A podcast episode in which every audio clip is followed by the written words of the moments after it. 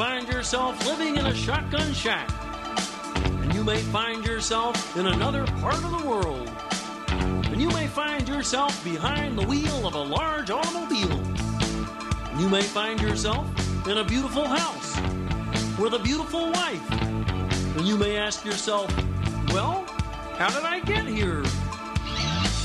Letting the days go by, letting the water hold me down, letting the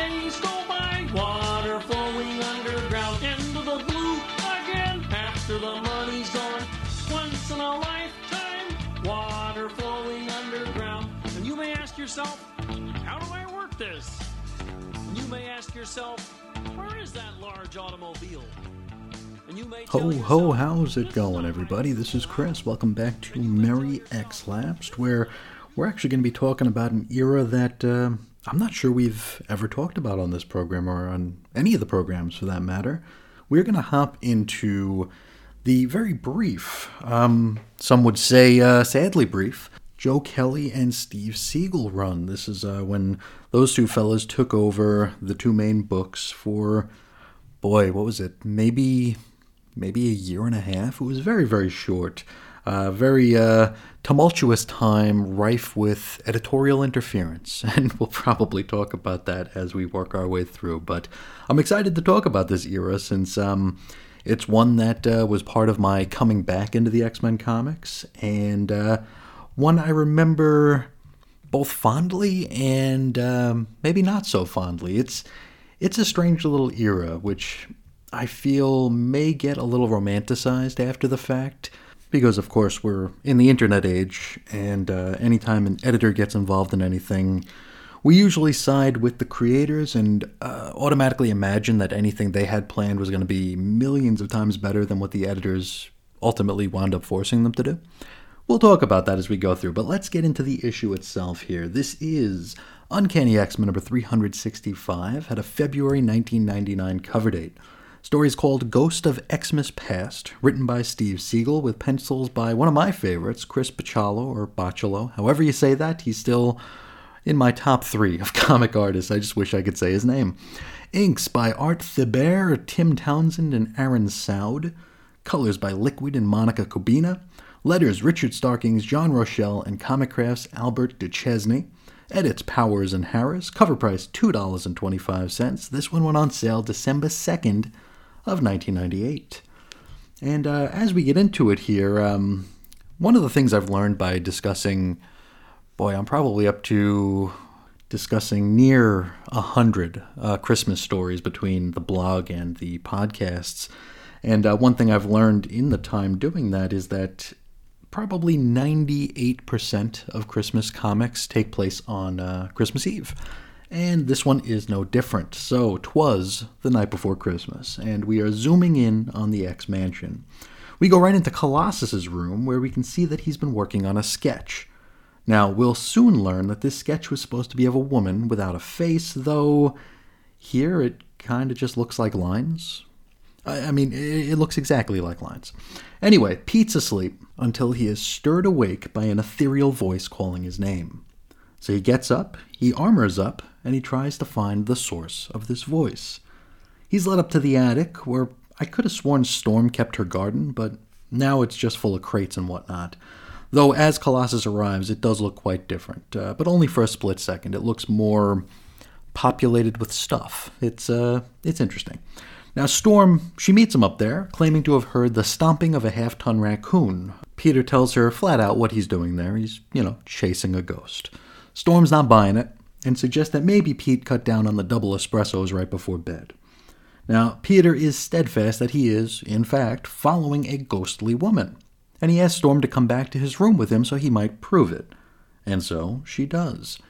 Upon entry, uh, our man realizes that the sketch he had drawn of that faceless woman has been replaced with a scratchy, sketchy devil face. Not like a scary one or anything. It looks more like a low effort tag a skateboarder might spray on the wall behind a 7 Eleven. It's like a happy face, but like with like a crooked mouth and horns. It's, you know. Uh, Peter says that his original sketch has been stolen. Now, Storm coddles and patronizes the big Russian for a moment, giving him that whole, uh, I believe that you believe you saw something. And then she leaves. Rather than try to go back to sleep, Peter decides to continue sketching. He's then startled by a smash sound effect coming from outside and decides to head out to investigate. And so out to the snowy grounds he goes, where he's met by a bony schlicht, which would be a snikt if the owner of those bones still had his adamantium coating. So yeah, it, it's Wolverine. Now he cops to being the source of the smash. You see, he's throwing a very small party at his cabin. He reminds Colossus and us that he'd recently relocated to this cabin when he gave Peter his bedroom in the mansion. Because you see, up until very recently, Colossus was part of the Excalibur cast and was living abroad. And for a while before that, he was living on Asteroid M with the Acolytes. Uh, what I'm trying to say is, Pete has been away from the main X crew for probably five or six years at this point. It's been a minute. Anyway, Logan invites Peter in for the party, and uh, we can see just how sad this little thing is. Uh, the only other guests are Gambit and Puck from Alpha Flight. Now, Puck is there basically to facilitate a callback and a footnote to a recent Uncanny X Men Alpha Flight two part crossover, which was also written by Steve Seagle. And if you haven't read that, it's a pretty fun little gimmick they have there. It's uh, two parts, right? One issue of Alpha Flight, one issue of Uncanny X Men, but it's the same story. It's just coming from different points of view. It's really, really fun. And actually, that entire Steve Seagle volume of Alpha Flight, uh, it's up there with probably the, the best Alpha Flight stuff that I've ever read. I, I really, really enjoy the. Uh, it's very. Uh, conspiracy laden. It's it's a lot of fun. I really really enjoyed it. It was uh, uh, one of those right time right place things for me. I was coming right back into Marvel, and uh, I was going in as an X completionist, and on a website it said Alpha Flight was an X book, so I grabbed Alpha Flight and absolutely fell in love with it. And um, I was quite disappointed when it ended. Anyway, Colossus explains his current situation to the fellas. You know how he's you know chasing a ghost who's been taunting him all night. Now this piques Gambit's curiosity, and he asks for some details. You see, he fears that Pete's being haunted by whoever that ghost that was haunting him during his first ongoing series was? Was it uh, Fontanelle or the Black Womb? I, I, can't remember. It's been ages since I've read uh, that Nicieza uh, Gambit series. Anyway, this bit of conversation serves as a lead in to Gambit getting that first ongoing series. Well, first he confirms that Colossus is being haunted by a different ghost woman, and when he's satisfied, he leaves. Now, this does not pass Wolverine's smell test, and he goes to follow Remy to wherever the hell he's going. Colossus is like, hey, I'm leaving anyway. I'd be happy to follow the Cajun. Though he doesn't actually do that, he just leaves. Once back in the mansion, we get some quick and dirty exposition on the semi recent life and times of Piotr Rasputin. Now he thinks that maybe this ghost girl is warning him that it was perhaps a bad idea to come back to the X Men. He reminds himself of his time away from the X Men and as one of Magneto's acolytes. Then the disembodied ghost girl voice calls out again it says that it wants Peter to remember her. And I, I mean, we, we all know who this is going to be, right? Uh, this isn't a big surprise. I, we'll get there. Anyway, Pete stomps back into his room, likely waking up everyone in the house, and he discovers that his original sketch has been returned, but not unchanged. You see, whoever done swiped it decided to write a story about this faceless girl on the sheet before returning it. And it's the story of the Ice Princess the heiress to the wind, who, ha- who was thought to be the most beautiful girl in the world until she lost her face. In the story, she is told by a voice that floated on the wind that the king of the crickets had stolen her face. Now, I couldn't tell you if this Ice Princess story is an actual reference to anything. I tried searching for it online and came up with links to this issue. Not much more. In any event, Colossus does in fact claim to recognize this story as a, quote, Folktale of His Russian Youth. And uh, who talks like that? I remember this as a folktale of my Russian youth. Uh, the the dialogue is gonna it's a little iffy. Uh, anyway, Pete gets back to sketching, and the disembodied voice keeps urging him to remember. He goes to chase the ghost girl again, and no sooner does he leave his drafting table than somebody pops in to swipe the new sketch. Peter follows the ghost downstairs into the living area where he bumps into Kitty. When asked what the heck he's doing up, Colossus says he's looking for crickets. He admits to her that he's been having visions, but she doesn't seem to care all that much. Pete now realizes that she's rearranged all the furniture. And before he can ask why, Nightcrawler bamps in with a stolen, or rescued, Christmas tree. You see, he nabbed it out of a dumpster. It is Christmas Eve, after all, and the poor thing didn't get sold. It is a pretty healthy looking tree, though, let me tell you. It's uh, one that probably shouldn't have been tossed. At this point, Colossus takes a moment to remind Kitty that she's Jewish. Oh my heavens, how dare she be excited for a Christmas tree? I mean, again, who who talks like this? Uh, I know we're getting near the 21st century here, and we're all way, way too cool and sophisticated to use narrative captions. But I feel like shoehorning this kind of stuff into the dialogue comes across as a hundred, if not a thousand times clunkier. Feels so forced and unnatural. Um, Colossus actually says, Christmas? But Kitty, you are Jewish. You do not celebrate Christmas. What? Okay. Kitty tells Pete to take it down a notch. She may not celebrate Christmas as a religious holiday, but that doesn't mean she can't enjoy the festivities of the thing. Now, at this point, Colossus tires of Kitty's story, and so he starts talking about his ghost girl again. Kitty and Kurt suggest he lay off the double espressos, which I think is an attempt at comedy. And so, as his former Excalibur teammates get back to the business of trimming the trash tree, Colossus stomps away. He walks down the hallway where he hears someone talking about remembering coming from one of the rooms, and he enters the room to find Professor X having some tea. Chuck asks what's up, to which Peter tells his tale of woe and ghosts. Xavier jokes that this feels very Dickensian, but admits that he's in the midst of a very similar dilemma himself, and it's one that he faces every Christmas Eve. We take a look at Xavier's desk and we see photos of Thunderbird, Doug Ramsey, and the Changeling. He says that these are students of his that won't ever get to celebrate another Christmas. You know, until Necrosha and Krakoa, I guess. Charles invites Peter to have a seat to continue this conversation, which he says he finds strangely stimulating.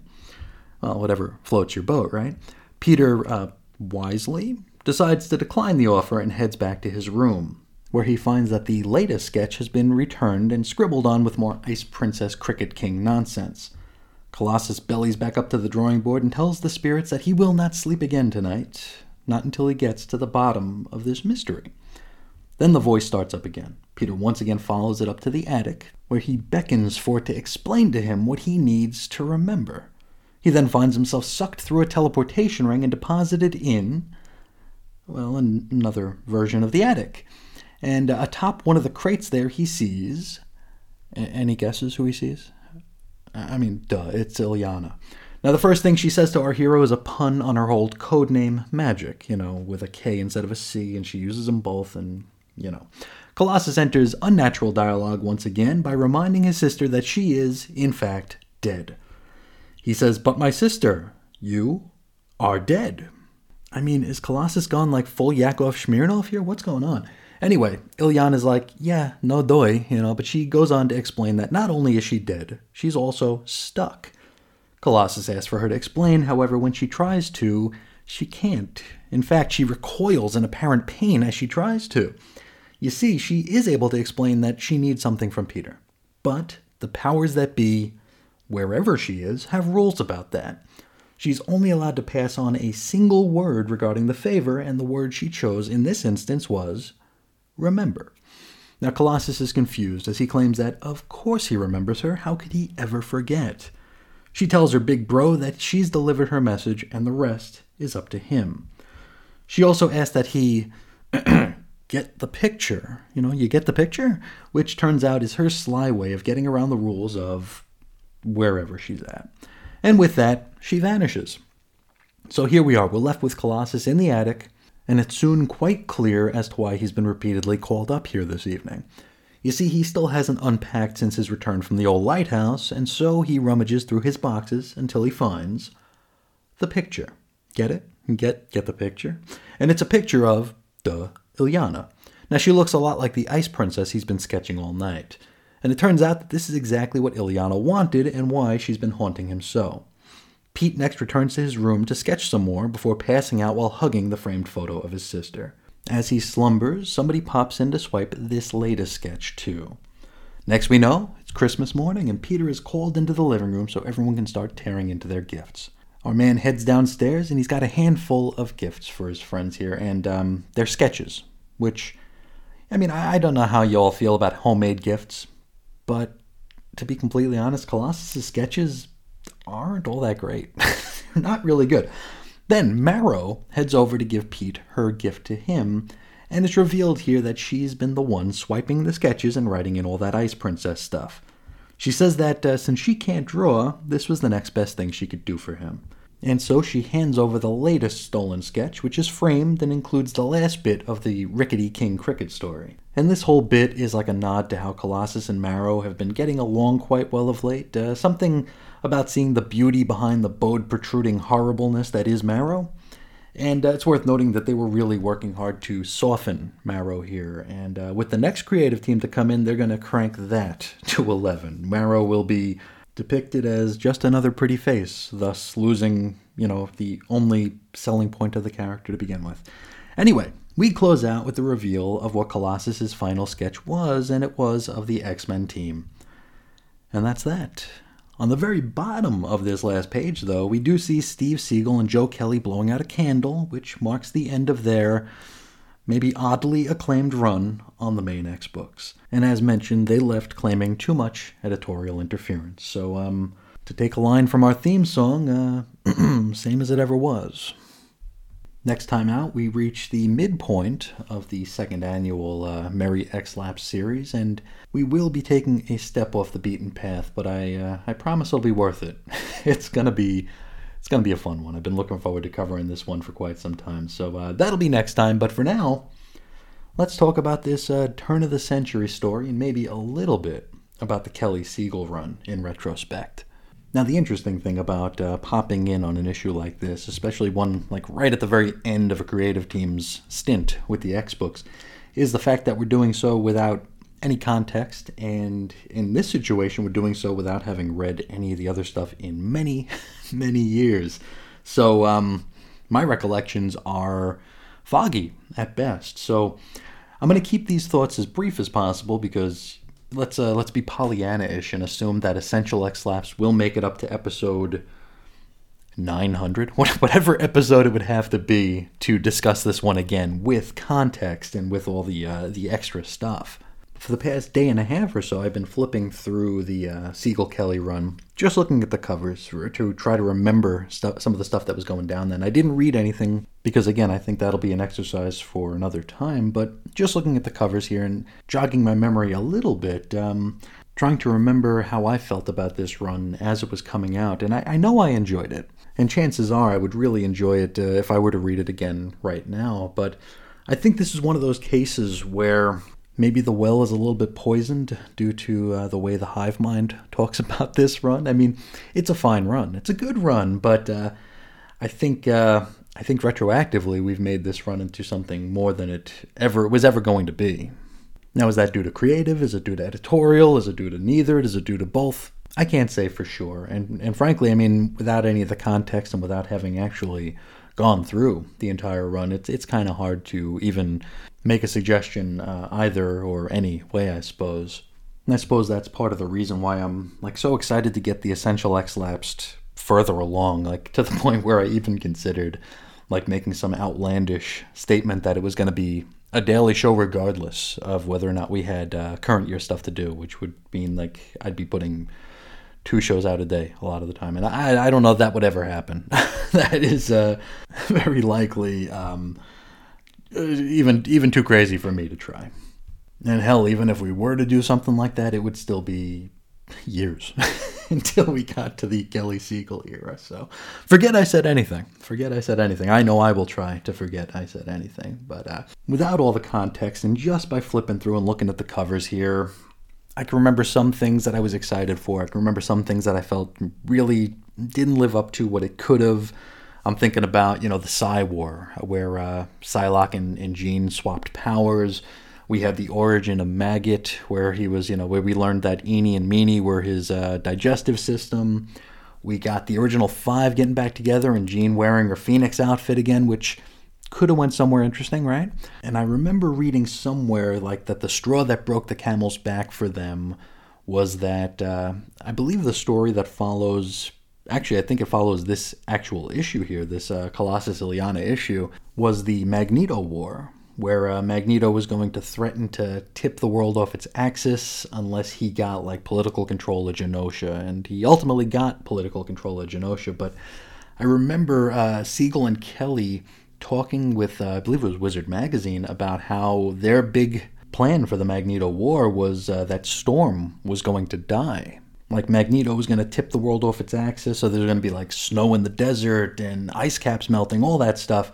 And Storm was going to like basically wear herself out trying to correct all the weather on the planet and would ultimately wind up dying.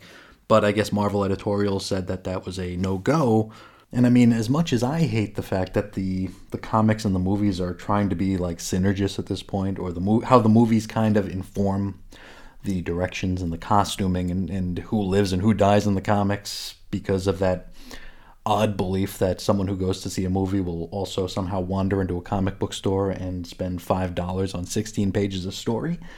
I, I understand why editorial may not have wanted Storm to perish, considering the X Men film was currently in the works. Um, I don't know that it was being filmed just yet, but I know it was definitely a happening. It was definitely something that was going down. So I can understand why they wanted Storm to be alive if the movie was going to be coming out shortly.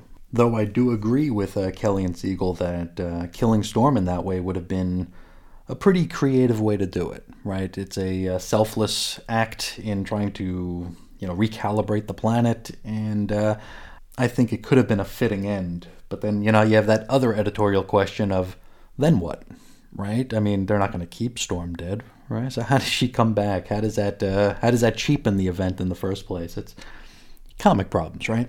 Anyway, for the uh, brief aside about the Kelly Seagle run in some. Um, without any of the context, I, I can look back at it and think of, you know, maybe it was a case of what could have been. Maybe it's a case where we were over romanticizing what actually was. Uh, you know, it can go either which way. And I do certainly look forward to 150 years from now when the essential program gets up to this point where we can actually do this again with context. But um, I feel like if you are a Kelly and Seagle fan, their best work, in my opinion, is not on the X books. And uh, I mean, who knows how much of that was informed by editorial? It seems like a lot was, but uh, if you are interested in reading more Seagle and Kelly of this era, I would wholeheartedly recommend Alpha Flight for Seagle and, of course, Deadpool for Kelly. Great, great series very under the radar series, relatively speaking, which, you know, might imply that uh, the editors cared a whole lot less about those two books. So you can really see them strut their stuff there, and uh, I think anybody who enjoys the X books will enjoy those books just as much. So, with that out of the way, let's talk about this issue. We haven't even talked about this issue just yet. Um, an issue that is predicated on guilt. like the entire issue is about uh, guilty consciences. Uh, Colossus's guilt over not unpacking a photo of his sister. Now, um, was he really visited by Illyana? Was Illyana really stuck in some sort of limbo? Maybe, maybe not. Does it matter? Maybe, maybe not. Probably not. I think this is more about Colossus coming to terms with. Uh, his new lot in life here, being back with the X Men, being back in the mansion. One of those things that could be seen as a step forward and a step backwards, depending on how you look at it here. Um, I think it's really just about Colossus adjusting and settling back into uh, the status quo. I gotta say, uh, in reading this issue, anytime I think about the X Mansion, it's always it's always winter. It's always the holidays there. I don't know why my mind always kind of associates the mansion with with Christmas time or you know just autumn and, and winter. But uh, seeing the mansion and seeing how full of life it was, you have all the all the characters just living there and living on the property. It makes me miss this uh, era all that much more. You know, I think I talked about this uh, last episode with the Outback issue, where it doesn't feel like the X Men are really a family anymore uh, during you know current year Krakoan stuff. Where back then that was always at the forefront, regardless of what the story was or what the threat was or who the focus character was. There was always this underlying feeling of family, no matter who was writing it right? It could have been Seagle, Kelly, Lobdell, Claremont. Didn't matter. Alan Davis coming on, you know? It always felt like a family book first and, and foremost. Whereas we really don't have that anymore, which kind of sucks. In my opinion, of course. But um, that might be my main positive takeaway from this issue is that it uh, reminded me of a much more comfortable time in X history here, where you know the feeling of family was uh, was prevalent and uh, prioritized, where it just isn't the case anymore. Um, on the flip side, let's talk about dialogue, which, again, in my opinion, was very, very rough. Um, it felt like Colossus was the the exposition man, right? It was just like him explaining every. But but sister, you are dead. But Kitty, you are Jewish. I, like nobody talks like this. Not even Yakov Smirnoff would talk like this. This is um, really not. I mean, I don't want to say that it pulled me out of the story because it it certainly didn't, but it made me think that maybe um, Colossus had like a uh, maybe a double Quaalude espresso. it was just he was out of it, and not only that, he was also quite hard to relate to. Whereas like everyone else we saw in the story felt more interesting. You know, if uh, if Colossus is your focus character, I don't know, maybe make him a little bit more uh, interesting to follow. You know, we see Storm and it's like, yeah, can't we stay with Storm? And then we go to like Wolverine's cabin. It's like, hey, let's stay there. It's a it's a pitiful little party, but I'm more interested in what they're doing than what Colossus is doing. Kitty and Kurt, you know, trimming the tree. Give me a scene of that rather than following Colossus back up to his bedroom. I don't know. Maybe I'm speaking from a point of view that uh, Colossus was never really one of my favorites. You know, I came in with the, uh, you know, volume two stuff where Colossus was basically a sad sack from the get go and uh, didn't remain on the team very long. I was only reading the books for like a year, year and a half maybe, before he joined the Acolytes. So for me, Colossus was always like this tragic figure, not a very fun figure. Uh, it wasn't until I'd go back to the Claremont stuff where I'd start to really see what Colossus was all about. It's just unfortunate that that's not really the Colossus we ever get to see. You know, we don't really get to see Colossus being fun. Even to this very day, he's this somber, sad, uh, just really, you know, not fun to read character. I mean, even to this very day, uh, it's, you know, Colossus talking about committing suicide with Domino or breaking the neck of that girl that he fell in love with in the Savage Land. It's just, he's not a fun character to read. And he's often the least interesting character on panel, at least, again, in my opinion. But I think I've gone on a little too long uh, dissing poor old Pietro Rasputin. So this is where we'll call it a day. Um, actually, one more thing. Uh, Chris Bachalo, Bachalo's art, love it. Absolutely love it. Um, if he could draw every book, I think I'd be a happy camper. I know he's not for everybody, but um, I can't think of anything that uh, Bachalo has uh, drawn that that I haven't really, really enjoyed. So definitely really cool to see him here. Always cool to see him on a next book. Hopefully, we'll see him again on a next book in the uh, in the current year. But with all that said, let's head to the wrap up here. I'd like to invite anybody listening to uh, share your thoughts with me, or maybe just reach out and say hi. You can find me several different ways. On Twitter, I'm at Ace Comics, Instagram, 90s X Men. You can send me an email to weirdcomicshistory at gmail.com or leave a voicemail message at 623 396 Jerk. For blog posts and show notes, you can head to chrisisoninfiniteearths.com. You can join us on Facebook. Our little group is 90s X-Men. For the complete audio archives, you can head to chrisandreggie.podbean.com or search up Chris and Reggie's Cosmic Treadmill on any podcast aggregation application. Finally, we've got the Patreon. It is patreon.com slash xlapsed if you want to throw a little support my way and get some exclusive content, some behind-the-scenes stuff, and a great group of folks to chat with. But uh, I think that's where I'll button it for now. I'd like to thank you all so much for spending a little bit of your holiday season with me. And until next time, as always, I'll talk to you again real soon. See ya.